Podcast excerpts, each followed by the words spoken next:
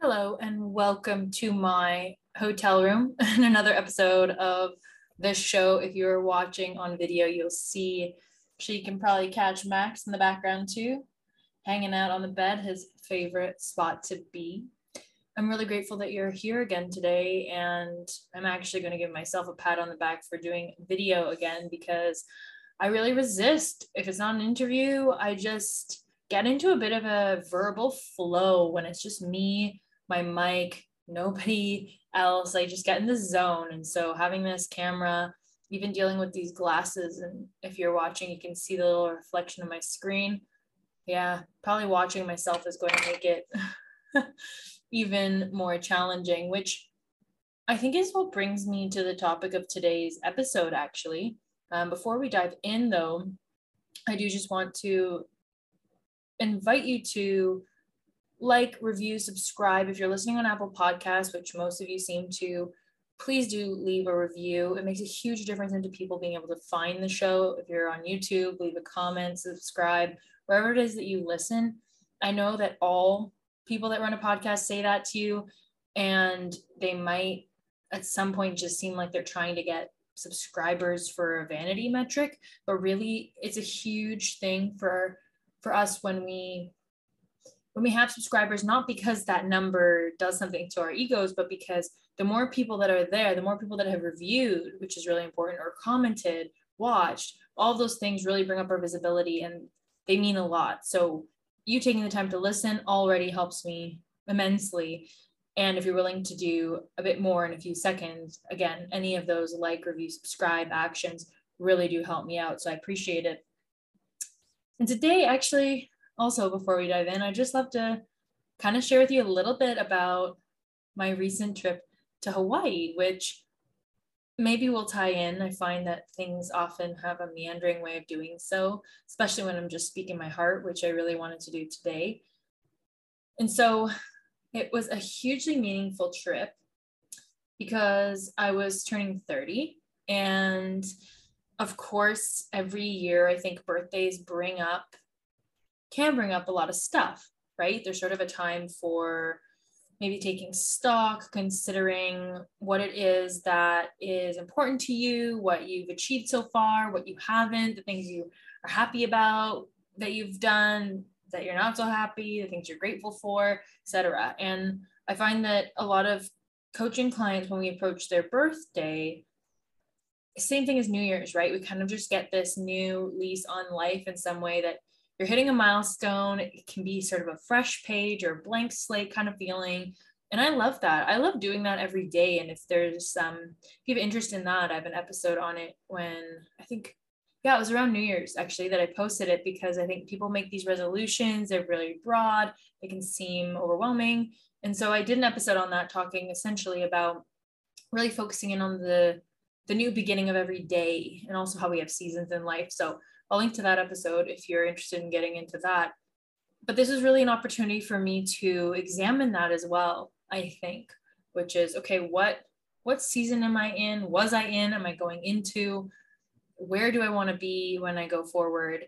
And so if your birthday is in April, or even if it's not, and you're listening to this at another time, I'd love to really delve into what it is that I do to consider all the areas of my life on my birthday. And I have actually very thoughtfully, you'll see it if you're watching on video, but my husband bought me a journal.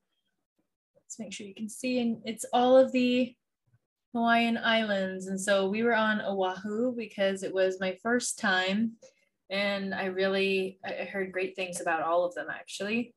And Oahu is where Honolulu is. So super touristy if you stay in Waikiki. Some great things we did. We rented mopeds, actually, scooters, and drove the whole island on scooters, which was really fun. And I think an amazing way to see the whole island. If you go on some of the tours, like guided tours and buses and things, I think if that's what you like, all good, but I do think they're often overpriced, especially in Hawaii, because it's so touristy at least on Oahu. I can't speak to the other islands. So if you want the group bus tour experience certainly exists, and you can do Circle Island where they drive all around the island pretty much. But for us, and if you're interested in a different travel experience, I think renting mopeds is a hugely valuable thing to do. Granted, we got rained on every time we rode them, even if it was just a little bit through the rain, through the clouds, or even through the sun. It'd be like sort of sun showers, like amazing to see, and so many rainbows. Wow.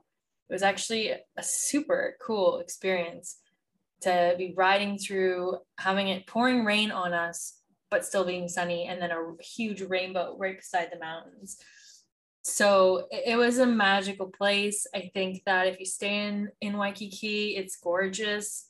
Be prepared for tourist prices, be prepared for tourists and all that goes along with that. So it's busier prices, as I said. You've got a bunch of chain hotels if you're looking for different types of properties that aren't a hotel. We didn't find so many Airbnb options as compared to other places that we've been. So that's something to just consider. Maybe we weren't looking far enough in advance. Something that you can also consider is actually booking through Hotwire, which we've been doing a lot, even this hotel. And not that this is sponsored, although maybe I should reach out to them. I use them a lot. I find that, especially in the US, they're very popular and can really get you great rates for all kinds of hotels. So, hey, I'll look up a link for that because we've been using it a lot. So, get to Hawaii, right? And we landed in the airport. Our flight was delayed, super late, really challenging day, just long, like two, three layovers later, which was not supposed to be the case, but our first flight got delayed. And we finally make it there in the evening, and I'm just wiped out. So I go to bed and I wake up at midnight to my husband saying, "Get up, you have to get up." And I'm like, "My God, what, like, what's wrong?" And we go downstairs and he's got this cake and Hawaiian local music playing, and we celebrate my birthday right at midnight. And that was just the beginning of a series of really fun activities. Another thing you can do on the west end of the island is dolphin watching or swimming with dolphins as well, snorkeling, lots on the west coast of Oahu. I'll be sure to add some links. I think I do have some friends that are going or have been before, and so I'd love to open up a discussion. Actually, I think Hawaii is fun. Maybe this is the episode in and of itself. But hey, yeah, actually maybe it is. I can go into the insights of my birthday or what it is that I look at and do every year to redefine goals and move forward. But I think there's so much to say about Hawaii and the culture and how magical of an experience I had. So I suppose we can focus in on that. So yeah, we were only there for a week. I would have loved to see other islands. Pearl Harbor was absolutely a must. So I'll link to that. And there's an amazing Thai place right beside. I want to thank my friend Ivana for that recommendation. Right near Pearl Harbor, I mean, we drove on our mopeds, but right by it is this beautiful little kind of hole in the wall looking place. But inside it's got these gorgeous sort of A-frame ceilings, and then you just kind of, it feels like this little cave, and you go in and it's got amazing Thai food. So I'll link to that too. And you know, the homes, it's interesting, there are a lot of condos, and that Oahu, that island, is quite developed. On the North Shore, there's a Turtle Bay Resort. Actually, that's where we went on my birthday, where we had a picnic on the beach, which was amazing. It was gorgeous. My husband really coordinated a dream come true kind of day. I got a massage, which, if you know me, that is totally my love language. Any kind of massage of any sort is the way to my heart. And probably with food too, but man, was that good. And that resort is stunning. They renovated it. It is just gorgeous on that northern coast. There's Sunset Beach. We watched the sunset there. Definitely worth a visit, even if you're not staying at that resort, as it is quite pricey, but the grounds are amazing. There's a restaurant there called The Beach House, and it's by quite a famous chef. He's got a couple of different locations there. Roy Yamaguchi. and it's on Oahu, but not sure if he's got, I'm sure he's got more restaurants.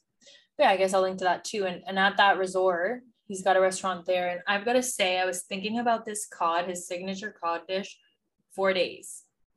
I would love to go back and just have it. I think they have other locations in California too. I'll link to that. And yeah, just a magical day. And I think what struck me pretty much instantaneously upon arriving and as we continued our stay on the island is that people have this warmth and there's a friendliness and a community feeling that, I'm not saying it's perfect, I don't think any place is perfect, but man, I think Hawaii comes pretty close, at least for my criteria, when it comes to absolutely beautiful nature. And whether you like hiking and hills or mountains, they have that. There's lush greenery, there is forestry, looks like enough, you know, it reminds me actually of places in Canada. I mean, I'm not a tree expert, but there are places where, you know, not really palm trees, you're looking at more like forested areas, gorgeous waterfalls, even little water, like rivers and lakes on the island. You've got, of course, the ocean, very biodiverse, lots of farming going on actually on the island, which is interesting to see. And you have some organizations doing regenerative farming, which is interesting, and trying to focus on local foods that they're cultivating. Of course, it's a great climate. It's interesting on the east side of the island, it rains more. So the vegetation and a lot of the farming is going on the east coast of the island. And we did notice that when we drove around, is that on the east side, there were more clouds. It has to do with the way that the mountains are there, where it seems that the mountains sort of level off the rain, which is interesting. So I've got to tell you, if you're looking for just an absolutely beautiful place to spend some time. The weather was pretty much hot and sunny every single day, as I said, with some mixed showers, but perfect sort of 80s or high 20s, low 30s in Celsius. Beautiful weather, beautiful people, local customs.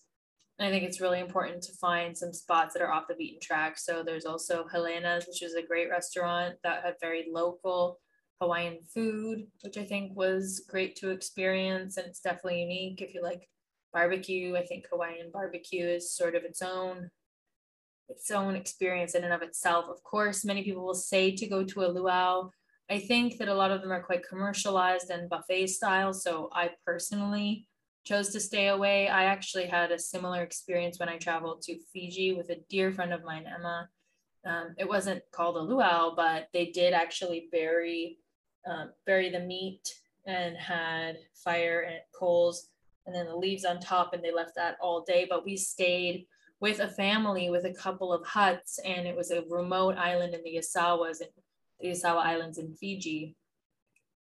And I found that to be more authentic than a buffet style production. So again, it depends what kind of vacation you want, I think. And for me, it's just so important to connect with local individuals, and some of our best moments actually were with Uber drivers that live on the island, and we just kind of interrogate them about everything they love, everything they don't like, you know. And one thing that I would say was very prominent there that was sad to see is the homelessness, and there seem to be drug abuse challenges and addiction challenges on the island, which a lot of Uber drivers pointed out, and you could see.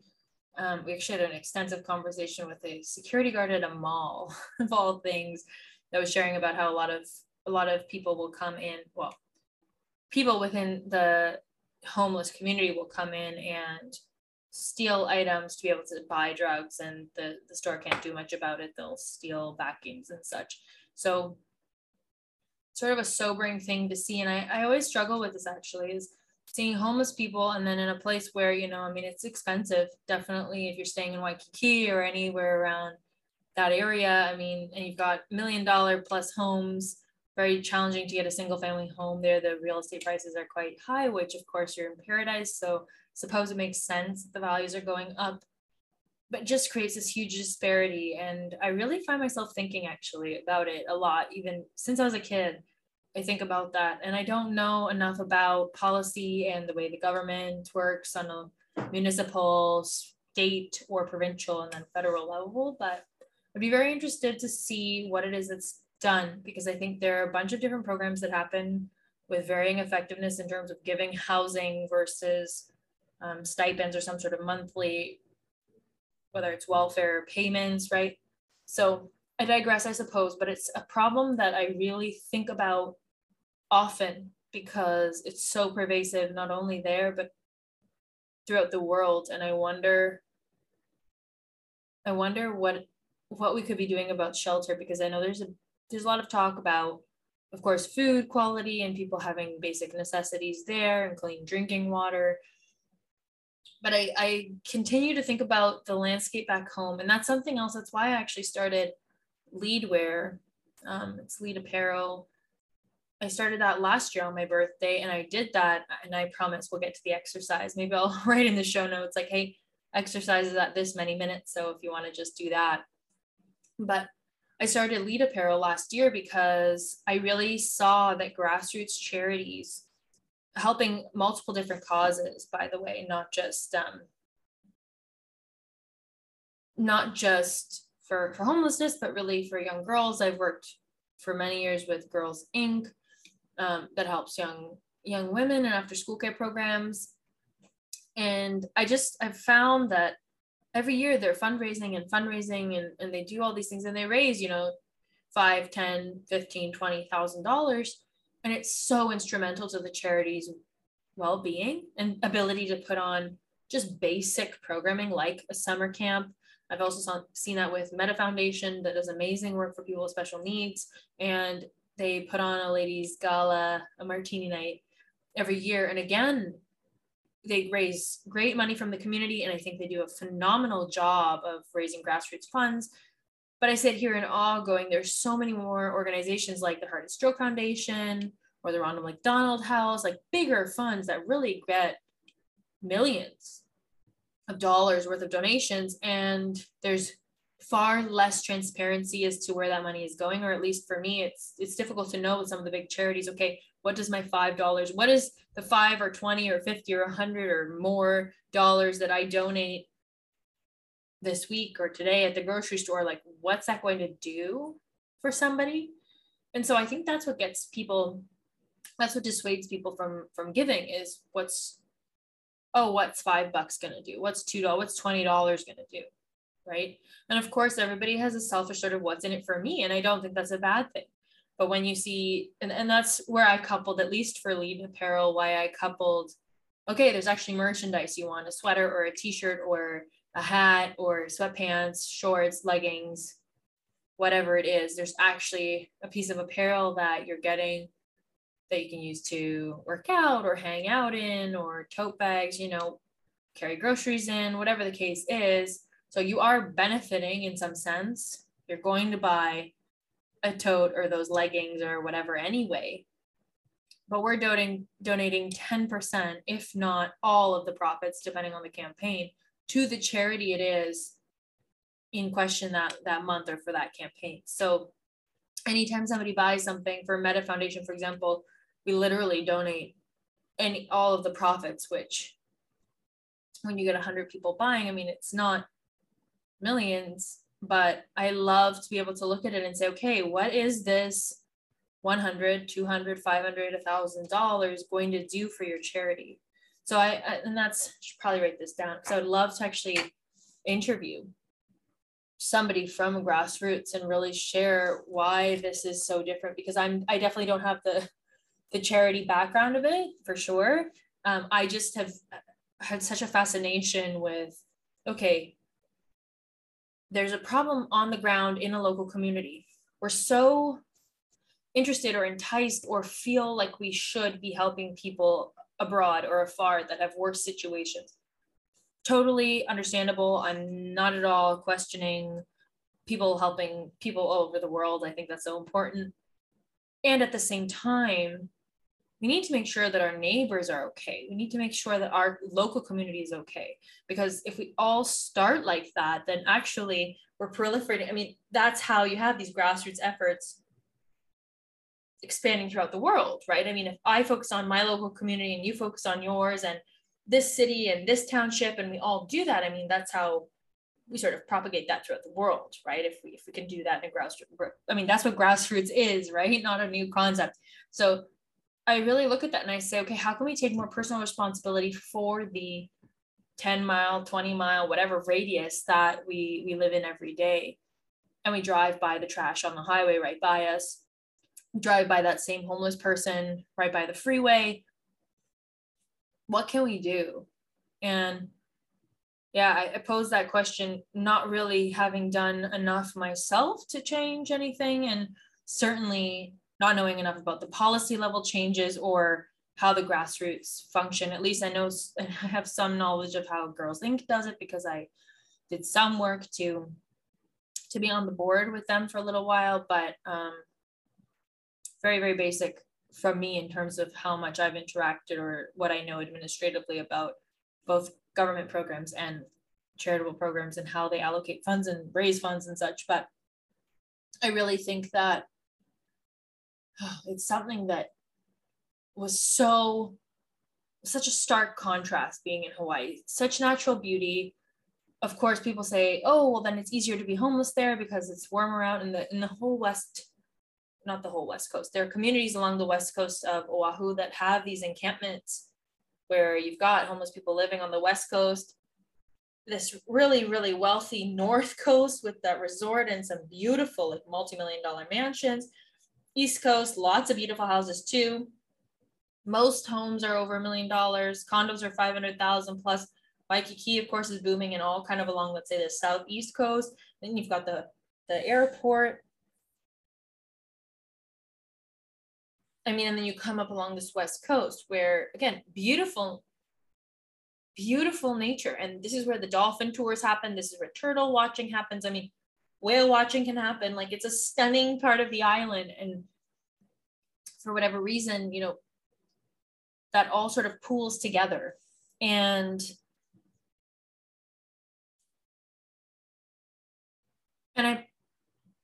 I suppose I'm just posing this even to you. And if you have feedback or ideas, I mean, I'm all ears. And if you're doing something in the community that is already really tackling homelessness or something else, I'd love to chat, because I'm always actually looking for charities that I can collaborate with to get leadwear out there. And even with the Metta Foundation, we created their own apparel as well. So with the Metta logos on the clothing for their events and things, and they've got their own line through us. So if you know a charity that needs merch and would like the profits donated to them, I'm just really looking to do something about this in a way where I know where the money goes. And even if it's not millions, but that I know that we gave $100 and that sent 2 girls to summer camp for the whole summer, you know, like that brings me so much joy and so much happiness to know that that's what that money is able to do in a very transparent way. And I'd love to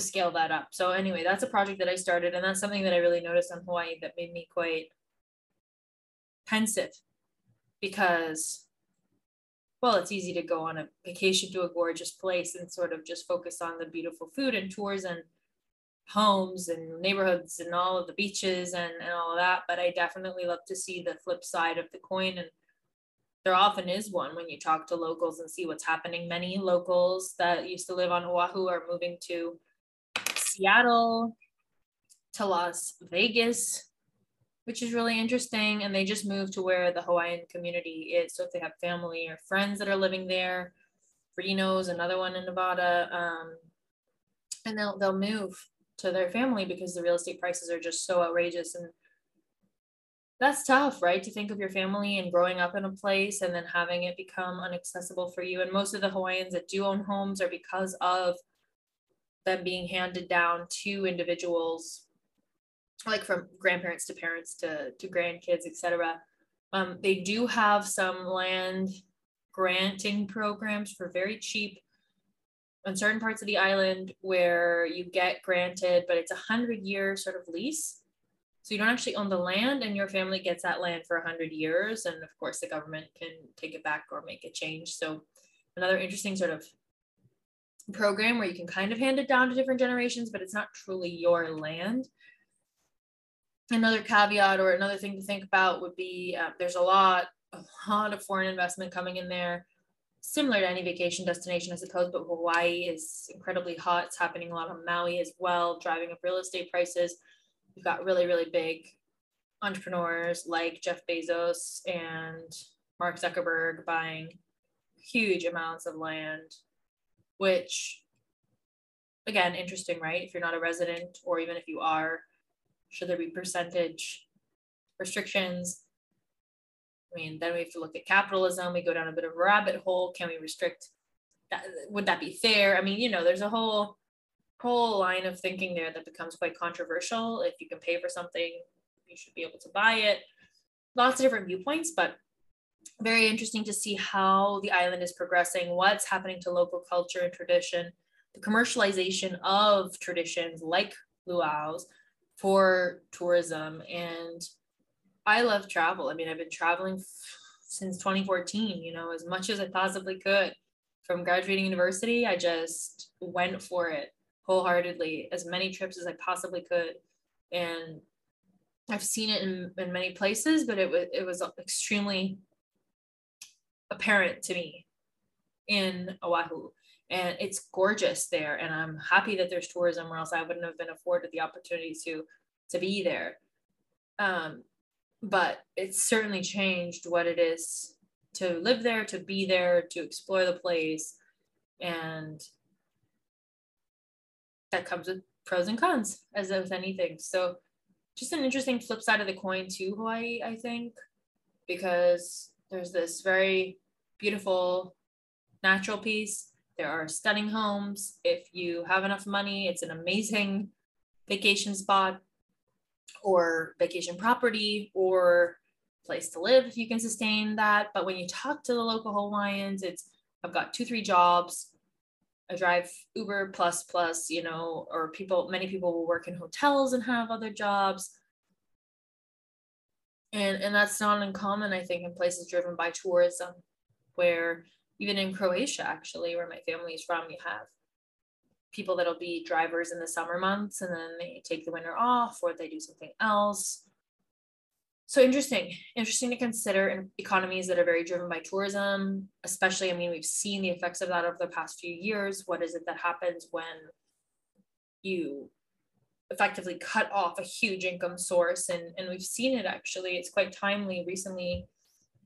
I think it was just today, actually. If I saw it today, I think it's been quite recent, that a Florida judge actually overturned the extension of the mask mandate, which is really interesting. So the CDC still recommends masks on transportation, but a federal judge from Florida actually overturned that decision to extend the mandate. And so airlines are now dropping mask mandates. And you see it in the United States. I don't know the extent of it in every government, but lobbying is such a huge force for policy in whatever direction it is that you want to look at, whether it's food, agriculture, pharma, gas and oil, travel. Apparently, if you've got a lobby behind it, it's very interesting to just see how things are influenced, how decision making is influenced based off of who is lobbying which representative. So I digress. Essentially, lots of different things to see in Oahu, and I would have loved to have more time for the different islands. And I think that if you're willing to go and really get a sense of more of a local flair, then it's an amazing, amazing place with phenomenally friendly people, loving people. I mean, the greeting aloha is literally love, sharing love. I mean, I think that you can't get better than that. And actually, we renewed our vows too on the beach, which was very interesting. It was a sort of local ceremony that we did with a few other couples, and it was also beautiful to just see that process and to go through that. It was quite emotional. And I think renewing your vows, maybe that's another episode too, because it was just so meaningful. And I think that in relationships, I mean, some people ask me, oh, you've been married such a short time, why would you renew your vows? You just did it. And I mean, in a nutshell, my philosophy there is, I mean, I renew my vows with my husband every day in the sense that I make the decision to be in the marriage every single day. It's a choice every day that I need to consciously make to be in the marriage, to be a partner, to show up, living those vows that I made on my wedding day. So I don't know, but what I can say is with those other couples that were there is seeing couples that have been married for 25, 30 years plus, it's just a true blessing to witness that and to see that they're still renewing, that they're still reconfirming that commitment that they made to each other. It's so romantic to see kids join them and just the progression of life. So, I mean, that'll definitely be another episode because it was so heartwarming. And I just think that even renewing the vows to ourselves on a daily basis is just so critical when it comes to living within our standards of integrity or values, whatever you want to call that. So back to the birthday thing. What do I do every year on my birthday? And it's pretty simple, but I think that's what we want, right? We don't want a really difficult activity that makes a whole spiel. We just want something that we can do, that we can take stock. And frankly, it doesn't just have to be for your birthday. I do this once a month, probably. Very, very basic activity in the coaching world. The gold in it is doing it regularly because it's a litmus test. It tells you what's going well and what's not. And like I said, we really want to take stock, whether it's our birthday or just another Monday, or if you want to do this every day. I mean, the more you look at things in your life consciously and with focused attention, to me, I think the more they grow. If I focus on something, I put attention to it, how's it going? And I ask myself every day, how's it going? How's it going? That's where I grow things and that's where I see progress. So that's what's worked for me imperfectly, but I would really recommend trying this out. So essentially you draw a circle and you make a pie. It's called a life wheel. I'll put a link to, there's so many different formats of it that you can do. But the basic is make a circle, draw a circle, 8 quadrants, 8 little pie slices, and you write in 8 parts of your life. And if you want to write 3 or you can't think of them all, I mean, that's fine. But the general ones are wealth or finances or money. Some people lump that into career. I like to separate them. I think they're different. You can have different streams of income. You can like your job and not make enough money. You can make a lot of money and hate your job. So I really like to separate those two apart. Very, very critical in my eyes. Health, marriage, or your romantic relationship or partnerships, spirituality, God, however you see that, friends, family, might be 2 different quadrants for you, learning, so some kind of either learning or adventure, travel, a project you're working on, something that you love, any other relationships you want to kind of single out and clarify, any endeavors that you're hoping to pursue that require your attention, that you have on your mind, anything that's on your mind regularly, I would say deserves a quadrant so that you can take a look at, okay, how's this going for me? And then it's really scaling on a level of 1 to 10 for each of those sections. It's not a quadrant because it's more than 4, but each one of those slices, right? Which is how satisfied am I in this area of my life or with this project or with this idea that I'm working on, however you want, with this business, with this certain revenue stream. And you really just go through and don't think too long because I think we sort of, they all start kind of meshing into the same time, into the same number frame. And I actually force myself, I can't do 7s because I think 7 is just this really kind of mellow number that doesn't feel too good or too bad. It kind of just lets us glaze over a category. And I think this is about being as honest with ourselves as we can. And while I do this every year, again, like I said, I do this every month, and you go through. And then once you've scaled them all, I would say one by one, and or maybe you pick, right? So I like to do all of them anyway, but I start with the ones that I'm least satisfied with. And I say, okay, what's going on here? Why am I unsatisfied? Have I been neglecting this part of my life? I've been avoiding it. I've been throwing it under the rug and just kind of sneaking away, which happens, right? I mean, especially if something's either difficult right now, doesn't come naturally to you, something happened that you're feeling uncomfortable about, let's just shove it away. Let's put our focus somewhere else. I mean, of course, if you need help, I'd be remiss if I didn't mention coaches, therapists, advisors of some sort, right? If it's like, hey, I'm not really good with my finances. There's Dave Ramsey and so many other financial advisors and communities around debt or around saving, around investing, around financial independence, like the FIRE movement, financial independence, retire early. So I'll make sure to link to all these things. Gosh, I've actually said a lot today that I'll need to link in the show notes. But there's too many online communities now about pretty much anything that you're interested in to sit there alone and feel like there's no one else in your position. I mean, everybody's got a unique experience of things, but when it comes to goals, there are people that are going after what you want in a variety of ways. And I think it's our job to figure out, okay, which one of these ways do I want to go after this goal, right? So that's where relating to your standards of integrity, relating to who you are as a person and what's important to you matters.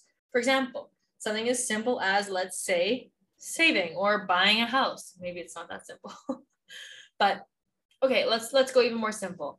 You know, buying groceries.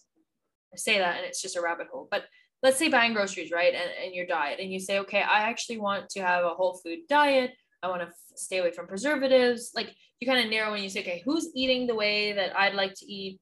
Being healthy, being intuitive, or maybe somebody that eats mainly animal-based, somebody that mainly eats plant-based. Like, you look at these different components. Okay, this is what I'm really looking at. And then you find people, right? You find people in communities that are in that lane, and you see the results that they're having. And if you like the results, you like the approach, right? Then you start going down that road. And so I think that this really opens up some and creates some clarity so that we can seek out those people that advocate for us, that advise us, support us, and can relate to us in going through that journey. So you go through those 8 sections, and each time you ask yourself, you know, what's going on here? What am I avoiding? Or what is it that I want? What might I do? What have I done before? If you're feeling stuck, who might I talk to about this, right? Or what help might I need? And you can go through that in every section. And I think by the end of it, that's how I came up with creating this podcast. That's how I came up with the Lead Apparel brand. That's how I decided we needed to get, if you can see him in the video, we needed to get Max. He actually blends into the bed a little bit. Max, Maxie. Nope. Oh, there he is. He's looking. He's usually down for the count at this time of night. But, you know, any big decision I've made or looked at or considered or vision toward has been, okay, what is it that I'm seeking? What is it that I'm happy with? What is it that I'm wanting more of? Knowing that, of course, the human condition is we're always going to want more, and we're never going to be done. And it's literally not over until it's over. And so there's definitely a balance here. And I do want to, I suppose, call attention to the other side of the coin, which is gratitude. And so for every section, I also write a thing that I'm happy about, or a thing that I'm grateful for that's working well recently, or that I'm enjoying, so that I know, okay, even though I ranked this a 4 out of 10 because I haven't been giving it attention this month, I'm still really happy that, for example, if I haven't been sleeping enough, it's like, okay, 4 out of 10, not focusing on sleep enough. That's really, making progress in other areas challenging. But I'm really grateful that, over the weekend, I actually went to bed on time and turned off the technology and really had, a great night's sleep over the weekend, for example. So I'll just write something that kind of reminds me, hey, it's not all bad, and I don't need to get critical and harsh on myself. And that's not the intent of the exercise. So really focusing on what you want more of. And I have mine here. I do it every, like I said, do it every month, and definitely a more extensive look every year on my birthday. And I hope that brings you some level of clarity and new awareness. It's really easy. It usually takes me 20 minutes, 30 minutes, and not much to remember in terms of how to do it. But it's in the doing of it, as I said, that I think you derive the most value, which is that it's easy. So you're willing to do it repeatedly, semi-regularly. And so you really are constantly taking stock. And I think we do this when it comes to work, when it comes to money to some degree, right? Like, you're kind of seeing the checks and balances there. If you pay bills or you get a certain paycheck, we see the checks and balances, but when it comes to the broader vision, the bigger picture and our goals, I think we need that same check and balance. And that's what I love to do on my birthday and always. Anyone that knows me also knows I'm notorious for making birthdays just outrageous and extremely special. And this year was no different. And I just really do thank my husband for coming along that journey with me, because Hawaii has been a dream of mine my entire life. So it meant so much to me to see that and do that activity, you know, sitting on the beach, watching the waves roll in and in and out. And yeah, what a magical place, not without flaws, but what is. I think that's what makes it even more magical. And I think it's just such a perfect mix of human inhabitants with nature, and they still coexist quite harmoniously and beautifully, which I think is such a brilliant thing to see. I love cities and places like that. I think another one is definitely Rio de Janeiro in Brazil. Definitely accomplishes a similar feeling where you truly feel like you're still in the forest and in the jungle somehow, amidst lots of cars, lots of hustle and bustle, passion and love. And wow, I definitely felt that on Oahu as well, which was a huge pleasure and joy. So I hope that you learned something, you found this interesting. As I mentioned at the beginning of the episode, it means everything to me when you like, review, subscribe to the show. That's what gets this into the hands or ears and eyes of people that might benefit from it. So thank you for taking the time to watch. Thank you for sharing this with somebody that's going to Hawaii or has their birthday coming up soon. And I really look forward to seeing you next week for another episode of the show.